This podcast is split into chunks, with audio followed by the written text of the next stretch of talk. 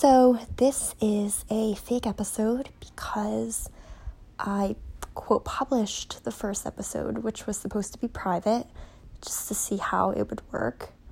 But then it says I can't take it down unless I email the company. And I don't want to do that. But it said if I posted a new episode, it will take it down. So this was not an episode.